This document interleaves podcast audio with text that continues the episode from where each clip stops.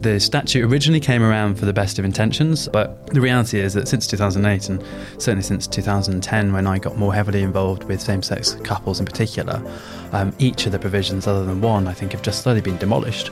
They don't represent the reality of a person going through a surrogacy journey.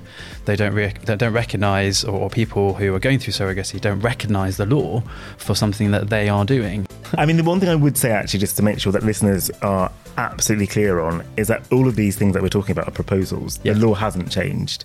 And unless and until a bill becomes an act, it just remains as it is. And as I said earlier, the government is obliged to respond within six months, which is roundabout now. So we don't know what they're yet saying.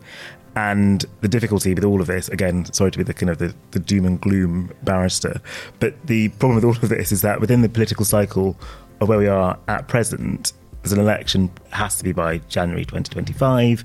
So whether there's a political appetite to pick up this bill and run with it is yet to be seen. And so all of it is all kind of very much hypothetical. The law hasn't changed.